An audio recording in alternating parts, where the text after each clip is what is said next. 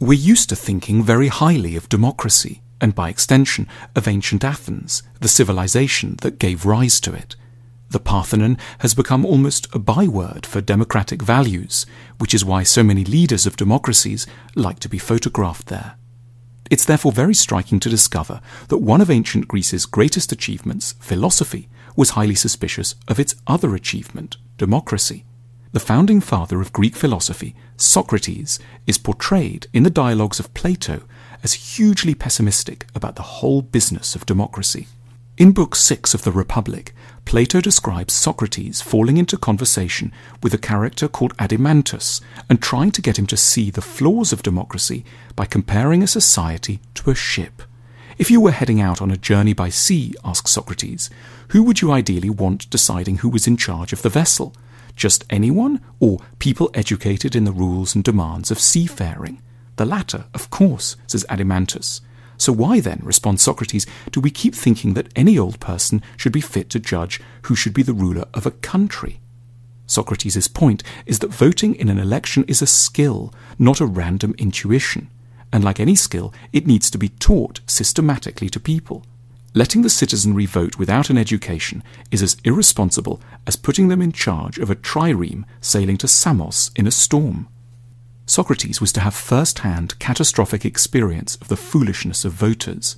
In 399 BC, the philosopher was put on trial on trumped up charges of corrupting the youth of Athens.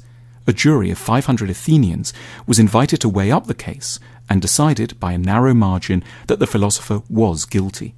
He was put to death by hemlock in a process which is, for thinking people, every bit as tragic as Jesus' condemnation has been for Christians.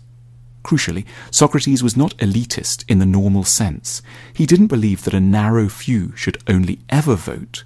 He did, however, insist that only those who had thought about issues rationally and deeply should be let near a vote. We have forgotten this distinction between an intellectual democracy and a democracy by birthright. We have given the vote to all without connecting it to wisdom and Socrates knew exactly where that would lead to a system the Greeks feared above all demagoguery.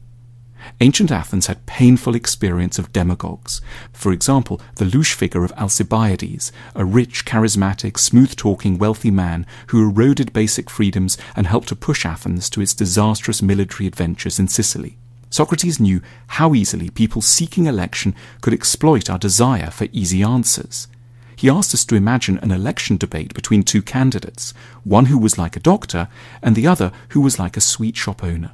The sweet shop owner would say of his rival, Look, this person here has worked many evils on you. He hurts you, gives you bitter potions, and tells you not to eat and drink whatever you like. He'll never serve you feasts of many and varied pleasant things like I will. Socrates asks us to consider the audience's response. Do you think the doctor would be able to reply effectively? The true answer I cause you trouble and go against your desires in order to help you would cause an uproar among the voters, don't you think? We have forgotten all about Socrates' salient warnings against democracy.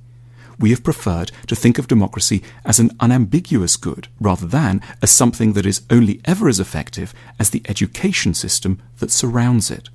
As a result, we have elected many sweet shop owners and very few doctors.